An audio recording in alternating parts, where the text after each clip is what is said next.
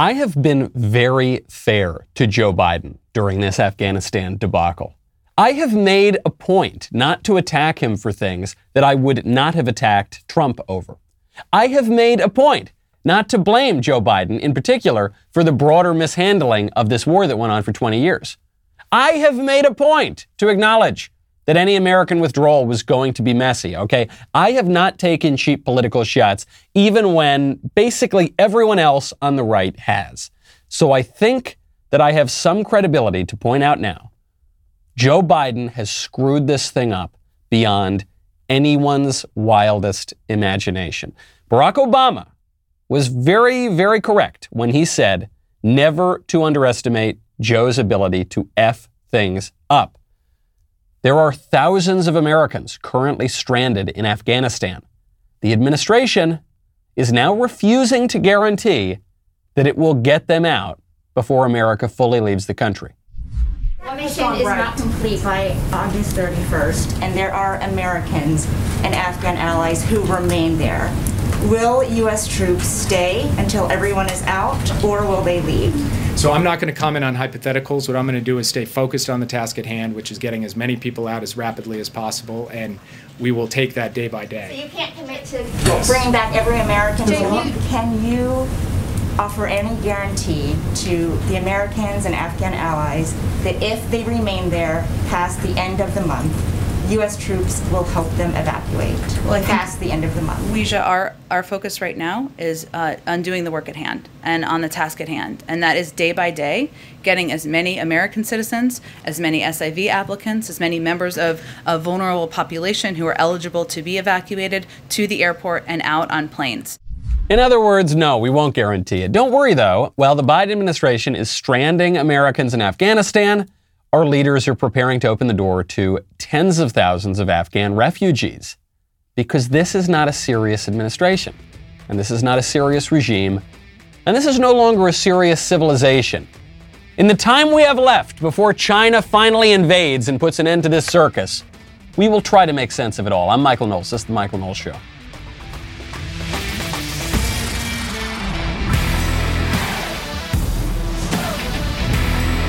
Welcome back to the show. My favorite comment yesterday is from Carol M., who says, Death to America? Hey, that's Biden's slogan. What a coincidence.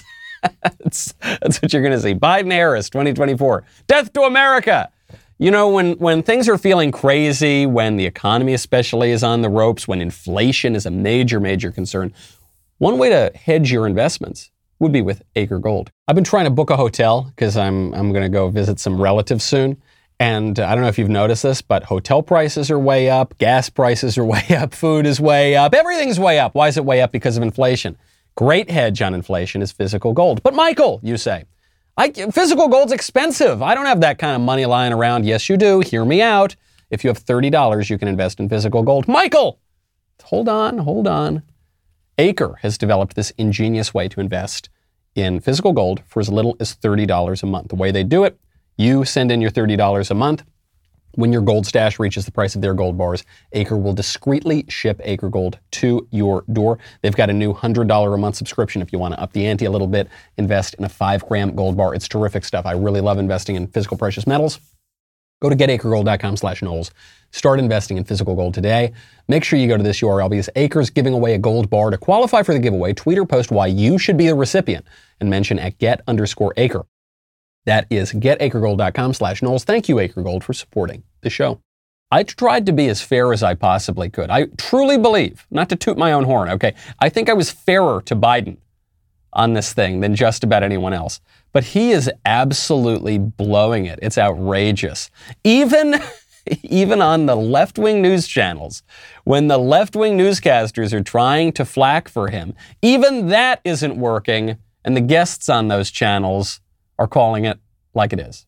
I'm curious to hear your reaction of this consequential speech by the American president. Didn't run from it. He owned it. He owned his decision. He owned the fact that, as he put it, the buck stops with him.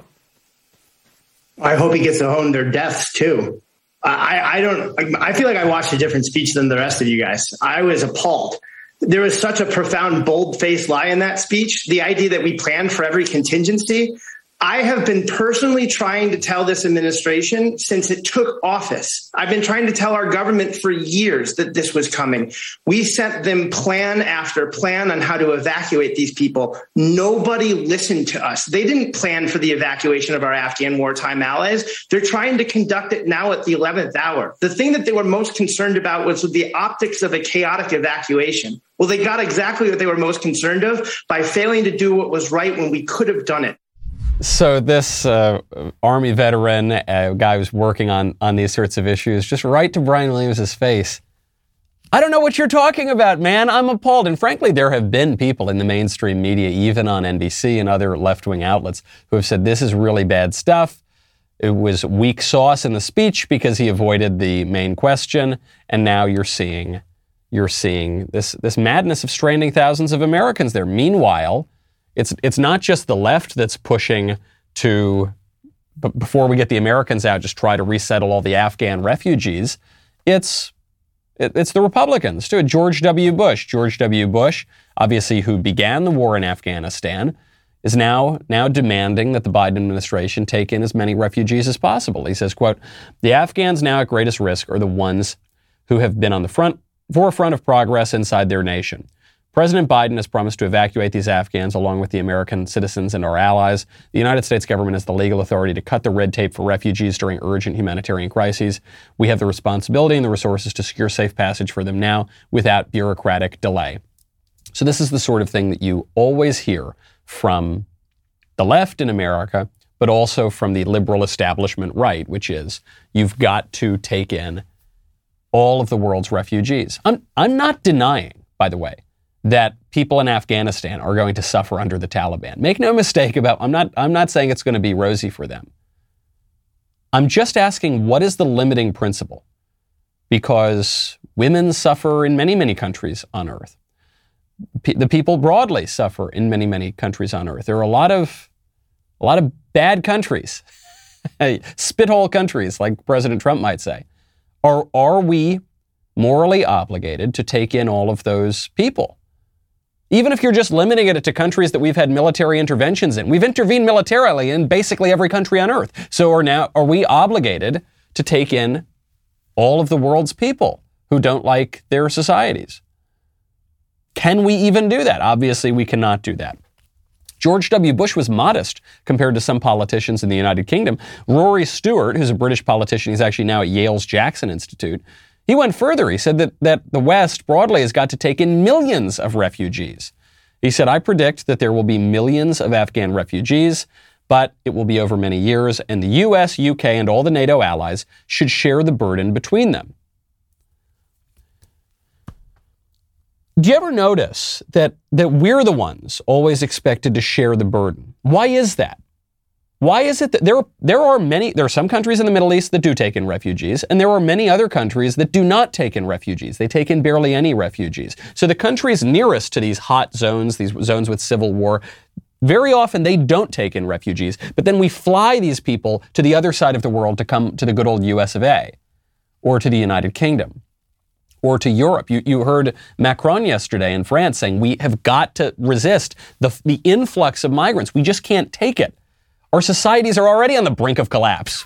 Here in the United States, just to remind you of something, we have violence in the streets. We have people burning down federal buildings. We, uh, even the left says we have insurrections left and right. I think, I think the insurrections are more on their side than on our side, but, but regardless, we have insurrections in the country. And we haven't been able to conduct a presidential election where the overwhelming majority of Americans believe it was conducted freely and fairly in a very long time.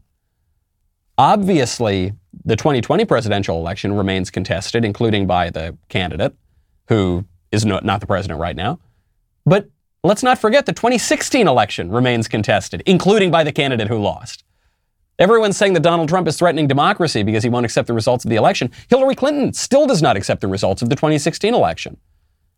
And actually, the, the the disbelief in the legitimacy of that election has been much more widespread than disbelief in the legitimacy of the 2020 election. How about we get our own house in order before we flood this country and others with millions of immigrants who come from a totally foreign land and a totally foreign culture and do not do not have a, a blazing American civic spirit and the spirit of democracy. I mean, isn't that the problem in Afghanistan? Is some people naively thought that we could democratize the country in 10 years, and it turns out that actually the process of democratization takes at least, oh, I don't know, seven, 800 years? So now we're just supposed to open the floodgates. Why do we do this? Why do we seem to be the only civilization that ever takes the side of victims?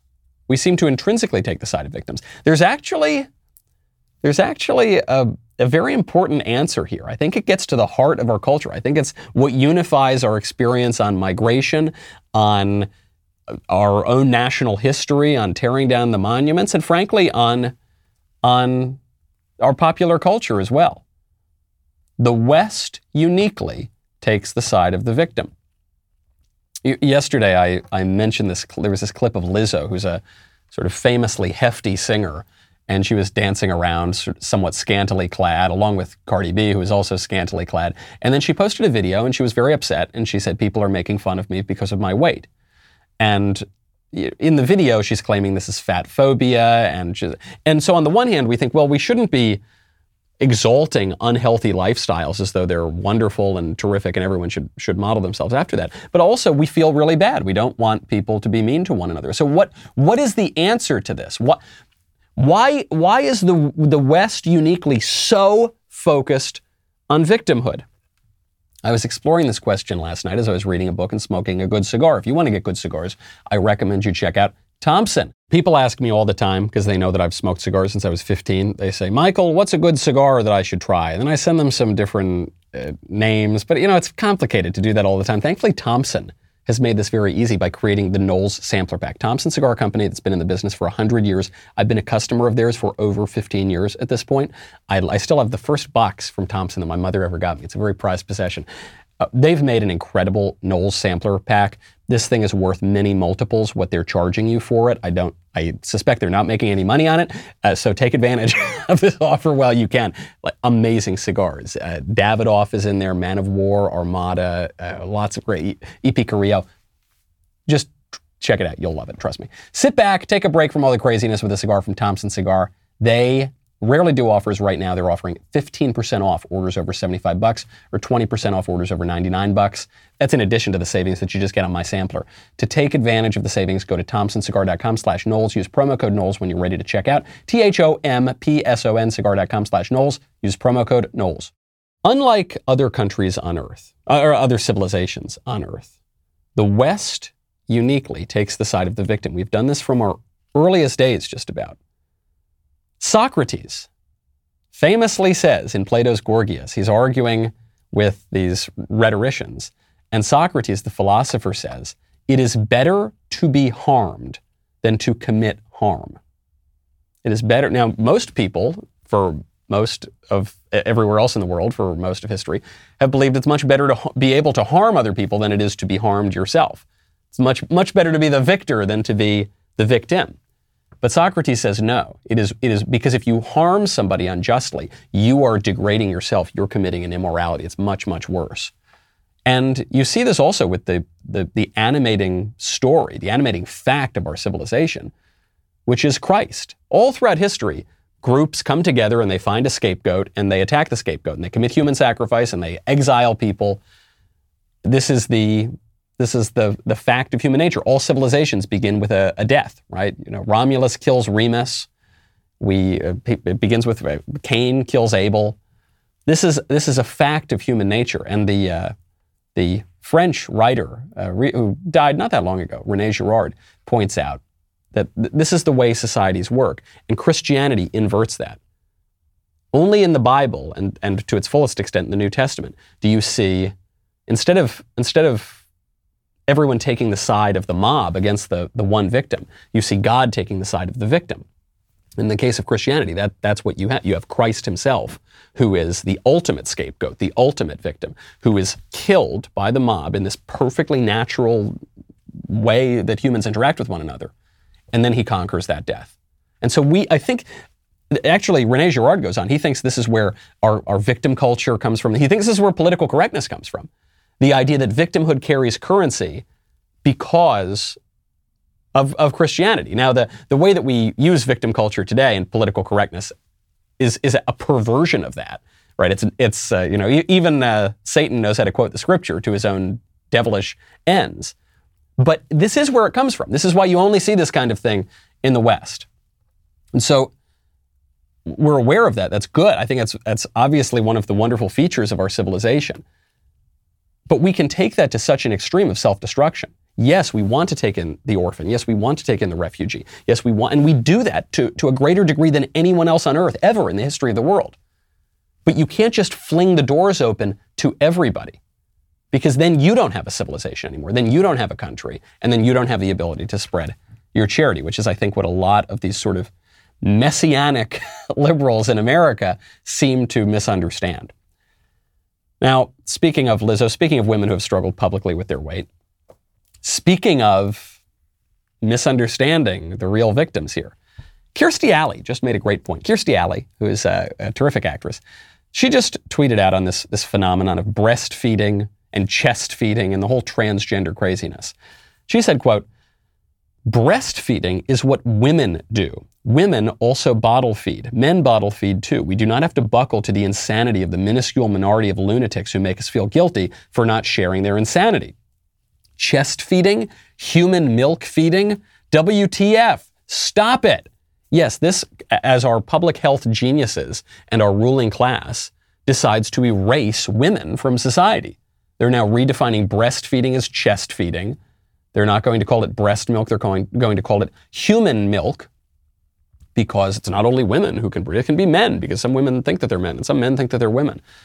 And, and the reason that we're going along with this insanity, this lunacy, as Kirstie Alley rightly calls it, is because we have taken the good Christian Western impulse to take the side of the victim, to stick up for the victim and not to just scapegoat people.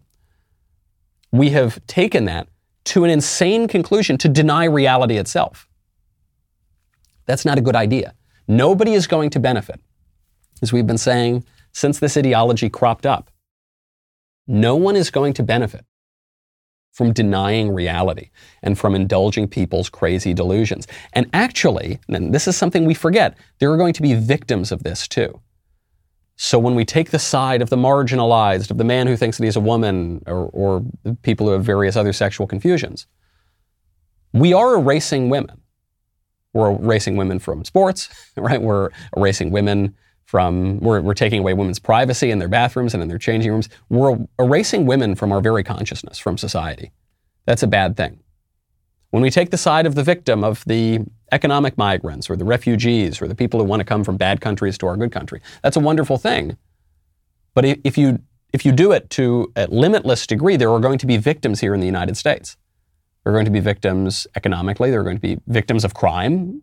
Afghan migrants, in particular, eh, commit crime at very high rates. That's just a st- statistical fact. There are going to be victims of cultural madness, of political discord, even religious and racial discord. That happens sometimes.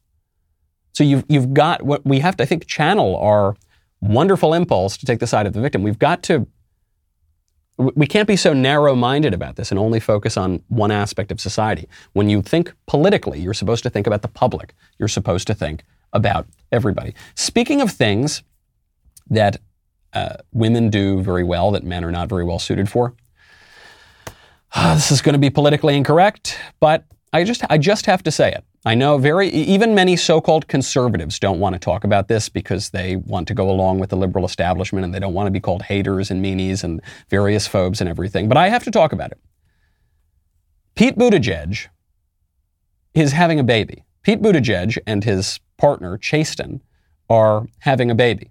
Now you might say, Michael, you know, I took seventh grade biology class and I, that doesn't I don't think that's how it works. Uh, that doesn't make a whole lot of sense to me. Well, they're they're having a baby. They haven't explained how they're having a baby. Uh, they just say, quote, for some time, Chasten and I have wanted to grow our family. We're overjoyed to share that we've become parents. The process isn't done yet, and we're thankful for the love, support, and respect for our privacy that has been offered to us. We can't wait to share more soon. Respect for our privacy is the key here. They're not going to say, is this baby being adopted? Is this baby being concocted? In a, in a laboratory? You know, is, it, is this baby being concocted in this very clinical way where where Pete and Chasten go and find a woman and then basically just buy her eggs and then go to another woman and rent out her womb and then they just create this baby for their own edification who will be de- deprived the, his, his own natural mother or, or is the baby being adopted? Well, if the baby is being adopted, don't forget there are 32 couples in the United States for every one baby that is being put up for adoption. So the baby is being denied a household where there's a mother and a father if the baby is being adopted to Pete and Chasten. Now, if, if, if it weren't a baby, if this were someone who were, were older and in the foster care system, I think the calculus might change here because there are not 32 couples willing to adopt everyone in the foster care system. There are very few, actually, and uh, single mothers, for instance, will take in foster children often. And so I think, I do think the calculus there changes a little bit, and I'm not going to touch that topic. But in terms of Pete and Chasten making a baby or adopting a baby or somehow, we understand why everyone is celebrating this. We understand because Pete and Chasten are marginalized. They're marginalized because of their sexual desires, because they have these unusual sexual desires.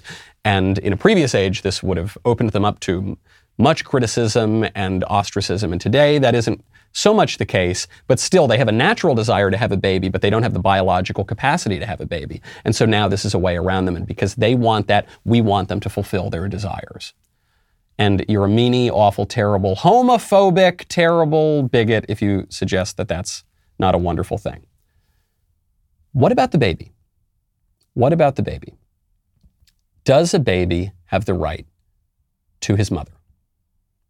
If the baby's being made in a laboratory, for instance, does a baby have the right to his natural mother? I look at my little baby. I see the way my little baby interacts with my wife, his mother. It's different. It's just different than the way the baby. I, am not saying I'm a bad father, but it's just different, okay? Because men and women are different. Because mothers and fathers are different, and babies react differently to them. Because there's no such thing as chest feeding and human milk. It's breast milk. It's breastfeeding. Because there's a difference here. Even if it's a, an adoptive baby, does the baby have a right to a mother and a father who are different. But Michael, you see, some men are men are just basically like in, in some couples, some men are just basically like the women, and some men are just like the men. Yeah, uh, sure, there are gender stereotypes and roles and things and people. Some of it is socially constructed, but there's just a difference. And so when we consider the victim, I'm not casting any aspersions on Pete and Chasten and all the other sort of thing. I'm just asking, what about the other people here who deserve some consideration, like the baby? What about that? What about reality? what about the real distinctions between the sexes and the natural family? What about those things? We don't, we, we're not allowed to take that into consideration. Even some prominent right wingers were celebrating this because they're afraid to make these sorts of observations. But I think sometimes our natural, wonderful impulse to take the side of the victim can get a little bit perverted. Right? We do this with abortion too. The, the poor woman who doesn't want to raise the baby and then you think, well, what about the baby? You know, that's another case of what, what to think about the baby. Easy to forget about. We've got to, when we think politically, we've got to think about everybody. You know, right now you can subscribe and start listening to the Morning Wire on Apple Podcasts, Spotify, or wherever you listen to podcasts and leave a five star review if you like what you hear. You can also get 25% off a new Daily Wire membership at dailywire.com slash subscribe with code VIP and be automatically entered for a chance to win a trip for two, you and a guest, to the Daily Wire studios to see Candace live. This deal ends today, so act fast. That's dailywire.com slash subscribe. Get 25% off with code VIP. We'll be right back with a lot more.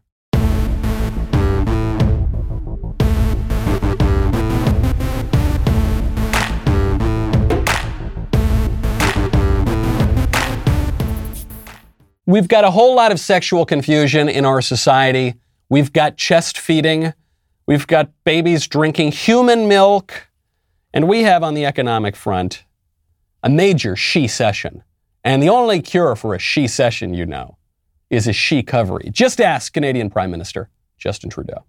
It is exactly the example of the kinds of things you need to do to counter the she, session, the she session and turn it into a she covery.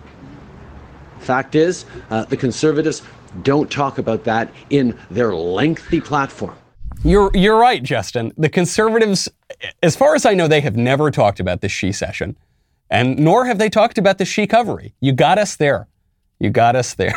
So I, I thought this was fake when I first saw the clip. I said, no, this must be a, a deep fake or something like that. No, he really said it. And the point he's making is, is even more ridiculous than the, the phrases that he's using. The point he's making is that the economic recession has disproportionately put women out of work. So the point he's making is that ultimately we need all the women to be working outside of the home. Obviously, women are going to work in whatever they're doing, but we need the women to be working outside of the home. This is another very radical idea that was once only pushed by the left. Once it was not pushed by either the left or the right, then it was pushed by the left, and then even the right has adopted it too. You saw President Trump talk about this. He said, Women's unemployment is at an all time low. And I thought, is that is that a good thing? Is that necessarily a good thing? Is that something we have to celebrate? We insist that all women go out and work for the widget factory or something like that? What if a woman wants to stay home? What if a woman wants to raise her family keep a house and watch the kids? Is that that's bad because then the, because that would be the she session because then the women's unemployment rate would be high. I mean, they're not actually unemployed; they're doing the most important work on earth, around which all the other work revolves. But that is not uh, understood or recognized or valued in our modern liberal society. Liberal, not just on the left, but on the right as well. Why can't women do that? You know, there was a, a, famous debate between the American feminist Betty Friedan and the French feminist Simone de Beauvoir. And Betty Friedan said something, and I think a lot of people would agree with. She said, you know, if women want to go work, that's fine. And if women want to stay home with the kids, that's fine too. And Simone de Beauvoir said, no, no, no, no. You cannot give women a choice. Because if you give women a choice to stay home and raise the kids, they'll take it. And we can't have women taking that choice because that is not conducive to liberation. So you've got to force women to go to work. And then you get into this strange sort of economy now where uh, men pay other women to raise their children so that their wives can go work for another man and get a paycheck so that you can pay the babysitter to it does it gets a little bit strange sometimes because women are not really given the choice. They're given sort of the illusion of that choice, but all of the political forces, all of the cultural forces are telling women, don't, st- if you stay home, you're a loser. If you stay home, you're wasting your life and your education, all, all the, that great critical race theory that you learned in school and all those crazy gender theories. That's, that's an illusion. That's an illusion of choice. Pretty strange. Pretty strange stuff kind of it's like we're it's like we're misunderstood. It's like our best impulses are leading us to misunderstand certain things. Chest feeding, human milk, she session, and she-covery. This is not a serious civilization. This is not a serious civilization. Civilization. Civilization. It's a civilization, if you ask me. And China knows that. So China is already threatening the United States. China is doing this directly in response to what happened in Afghanistan. Chinese state media tweets out, quote, From what happened in Afghanistan, those in Taiwan should perceive that once a war breaks out in the Straits, the island's defense will collapse in hours and the U.S. military won't come to help. As a result, Taiwan will quickly surrender. Ouch. I mean, in, in part, I'm sure the Chinese state media are pushing this out there right now, not just to send a message to Taiwan, but also to troll the United States and so that people like me will repeat it on air. But it worked because they're making a point because the, the argument that they're making here is probably true. Do you really think that the American people want to go to war for Taiwan? I don't. I don't think so. And it's not just the fault of the selfish, naive, ignorant American people. It's the fault of the ruling class. What's the argument for going to war in Taiwan? The argument is that it's a way to contain China. Sure, Taiwan's an, an, independent country, and yeah, we have a good relationship with Taiwan, and yeah, it's the right thing to do. But the national interest, strategic reason to go to war for Taiwan is to contain China, which is now our chief rival on the global stage. What was the argument for staying in Afghanistan? I do think there was one argument. I'm not saying I agree with this argument, but it was the only one that it was even plausible. The argument for staying in Afghanistan was that it gives the United States a base from which to check the ambitions of China, from which to check the ambitions of Russia, and from which to kill terrorists. Now, again, I'm not sure that this was sustainable. Very often you'll hear people talk about how there haven't been combat deaths in many, many months in Afghanistan. We could have just held it with 2,500 troops forever. I'm not convinced that that's true. The only reason we were able to maintain that peace, I think, with so few troops is that the Taliban knew that we were leaving. I think if we reversed that withdrawal, probably there would be another uptick in violence. Probably you'd have to send more soldiers over there, as is happening right now. So, again, I'm not sure it's a strong tactical argument, but I get the st- strategy. Yeah, we need to do that to contain these other world powers. Okay. But that's not the argument that the ruling class made. The, the argument that the ruling class made was first, that we need to go get Osama bin Laden, which I guess eventually we did, even though it took 10 years and we actually did it in Pakistan. But that was the most plausible argument. They first, then they, they said we need to spread freedom everywhere on earth. And if we, if any government is not a Madisonian democracy anywhere in the entire world, then it poses an existential threat to the United States. That was George W. Bush's second inaugural. It was ridiculous. It was insane. So that I don't think that persuaded anybody. Then it changed to we need to nation build in Afghanistan, even though initially we were not going to nation build. That was never going to work. Then it was we need to send women to college or something. I don't even mean to downplay it. I'm sure it would be nice for the women to be able to go to school, but that we're gonna we're going to send Americans to go die overseas. We're gonna we're gonna spend two and a half trillion dollars to improve the educational outcomes of women in this one particular country and no, no, other countries. That doesn't make a lot of sense. Then it beca- actually became LGBT rights. Do you remember this? They, they raised the pride flag over over the embassy in Kabul. You might love the pride flag. You might love LGBT rights, but does anybody really want to go send thousands of Americans to die overseas and trillions of dollars for the pride flag? The pride, the pride flag, last I checked, is not yet our national flag. We still have the stars and stripes. Pride flag might be our imperial flag, but it's not our, not our national flag. So what was it? What were we doing? None of those arguments were persuasive. And, and if they try the same arguments in Taiwan, it's just not going to work. A serious civilization would be able to ascertain its interest, defend its own interest, and, and be willing to sustain that for some period of time. But I think it comes back to this victim thing.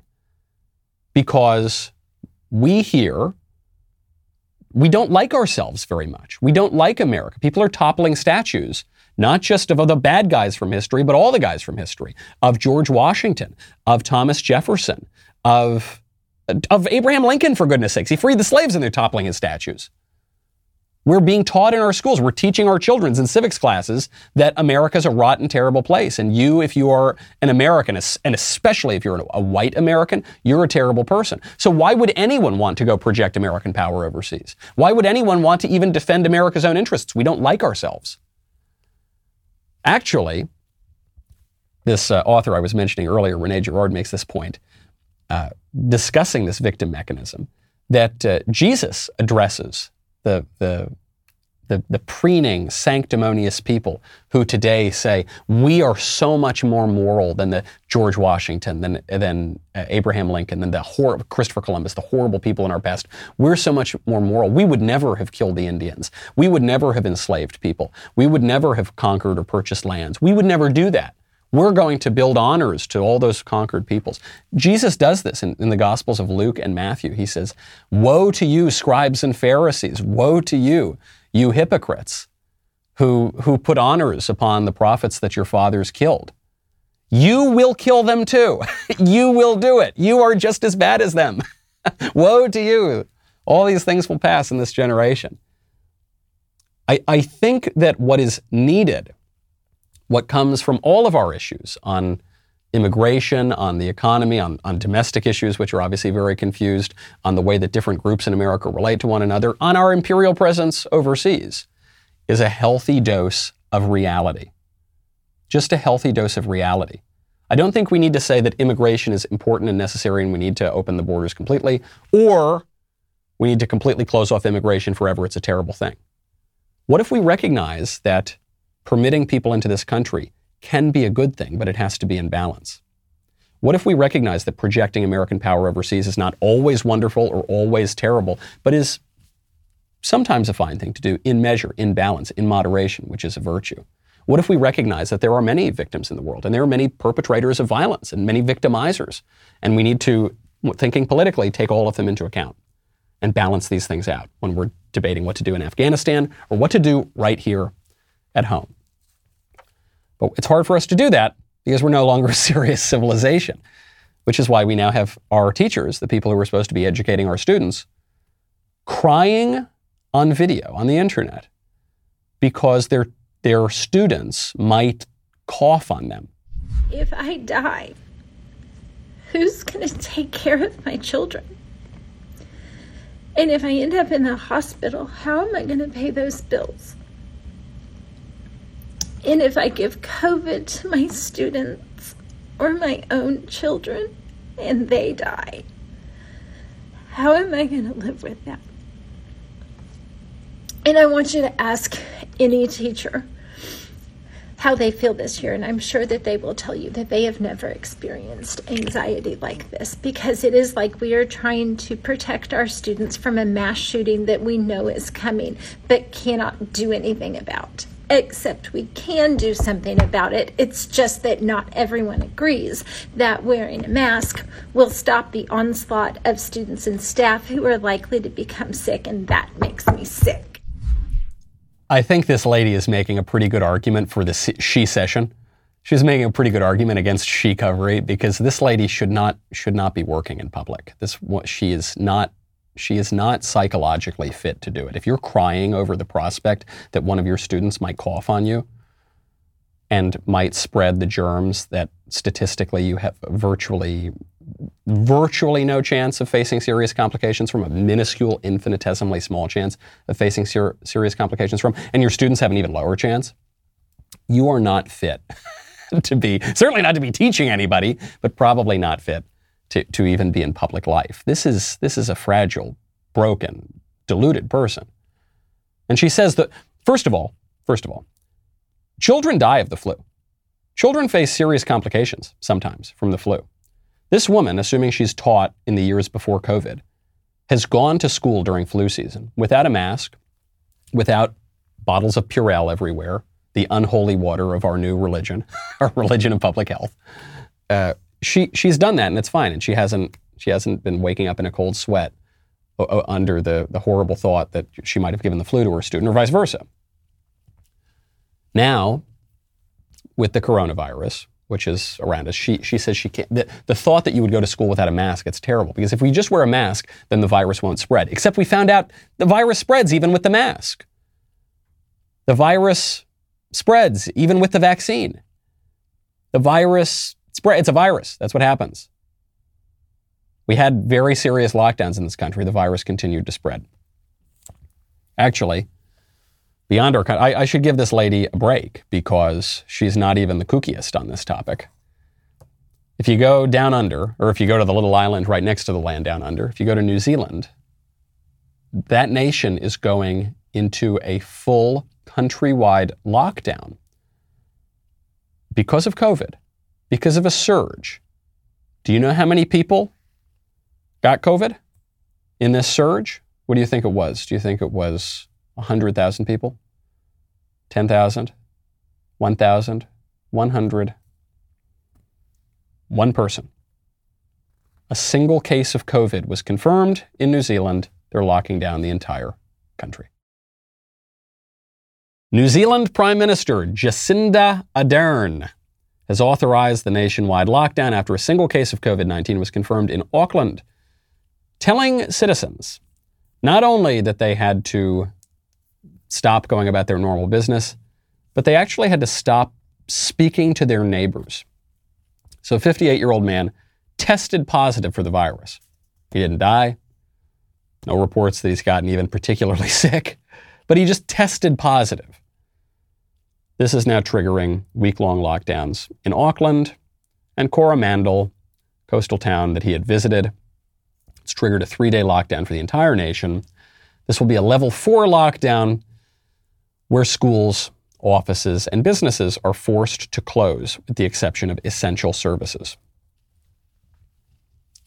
This is not a serious civilization.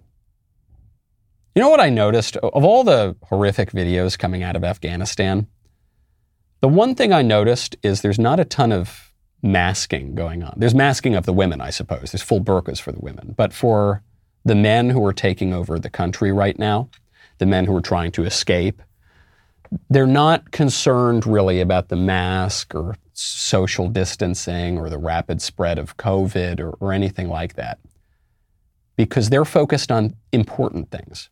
They're focused on things that matter. They're focused on things that will shape souls and state. they're focused on adult matters.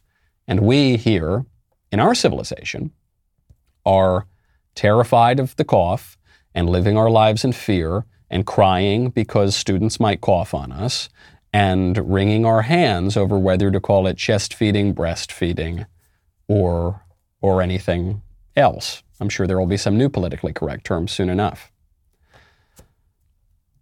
Be ready to mask up for many more months. This is, I know you thought it was 15 days. And I know you thought maybe we've we've reached peak craziness, haven't we?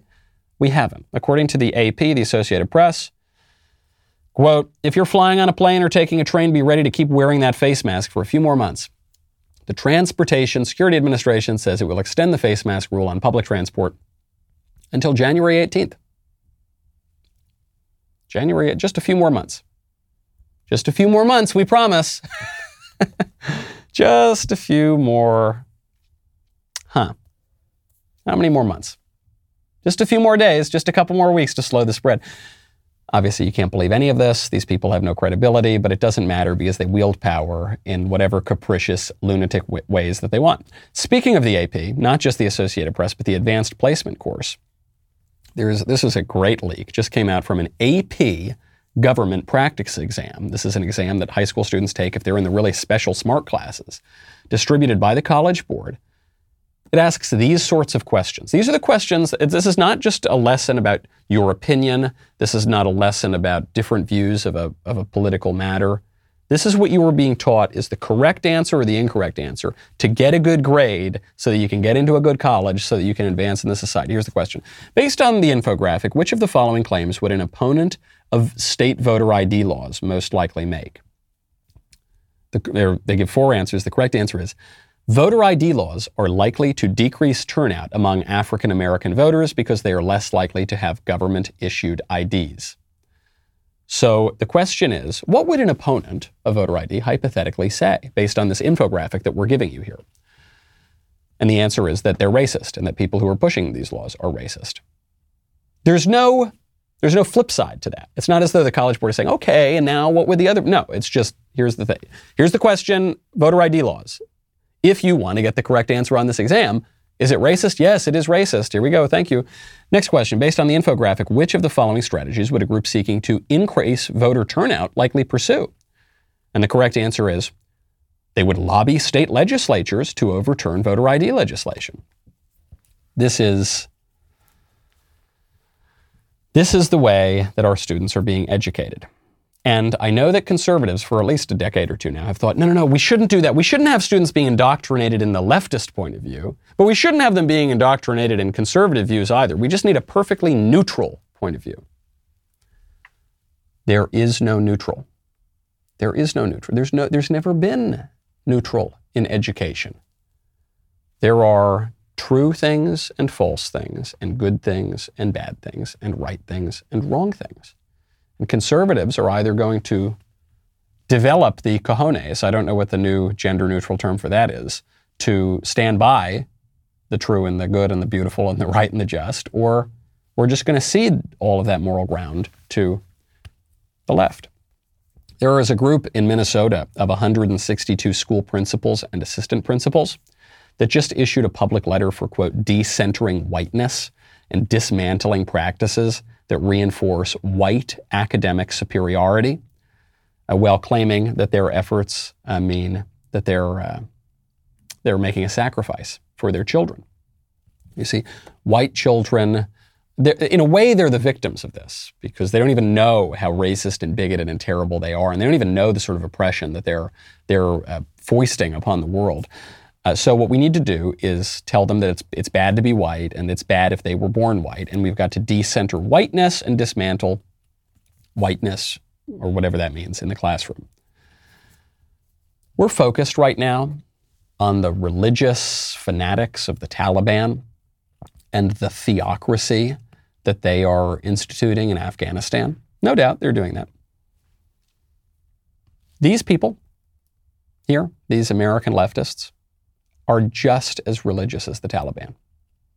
They are just as religious. And they are just as dead set as instituting a theocracy in this country, a theocracy that makes lots of kooky claims about the metaphysical, spiritual, moral world, including the idea that you, your body has nothing to do with who you are, and if you're a man who thinks he's a woman, you actually really are a woman, including the idea that race connotes certain spiritual characteristics, and if you're white spiritually, you are, you are lesser than other people, including the idea that, uh, that victimhood carries currency not when the victim is innocent, not when the mob is wrong, but just in all cases at all times, such that you must destroy your very civilization, that it is good and right to do that. That is a pretty crazy theocracy that we're living in, folks. And maybe before we take a look overseas and try to solve everyone else's problems, maybe we ought to figure out how to solve our own problems here. I'm Michael Knowles. This is The Michael Knowles Show. See you tomorrow.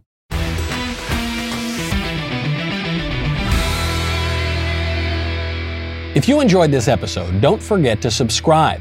And if you want to help spread the word, please give us a five star review and tell your friends to subscribe. We're available on Apple Podcasts, Spotify, and wherever else you listen to podcasts. Also, be sure to check out the other Daily Wire podcasts, including The Ben Shapiro Show, The Andrew Klavan Show, and The Matt Walsh Show. The Michael Knowles Show is produced by Ben Davies. Executive producer, Jeremy Boring. Our technical director is Austin Stevens. Supervising producer, Mathis Glover.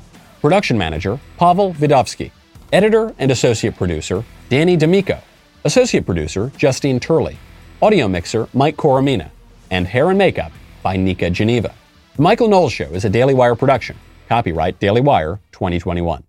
The clamoring has begun to accept thousands of Afghan refugees. Meanwhile, our own people, thousands of them, are still trapped in Afghanistan, and the Biden administration is not guaranteeing that all will be rescued. Also, a top vaccine official in Tennessee said that she was mailed a dog muzzle as a threat from anti vaxxers. Turns out that wasn't exactly true. Also, New Zealand goes into full lockdown over one COVID case, just one. And Australia has now instructed its people that they must not drink outside without a mask, but they can drink with a mask. And finally, Carrie Underwood has sparked controversy by liking one of my tweets, a very important story we'll talk about today, and so much more on The Matt Walsh Show.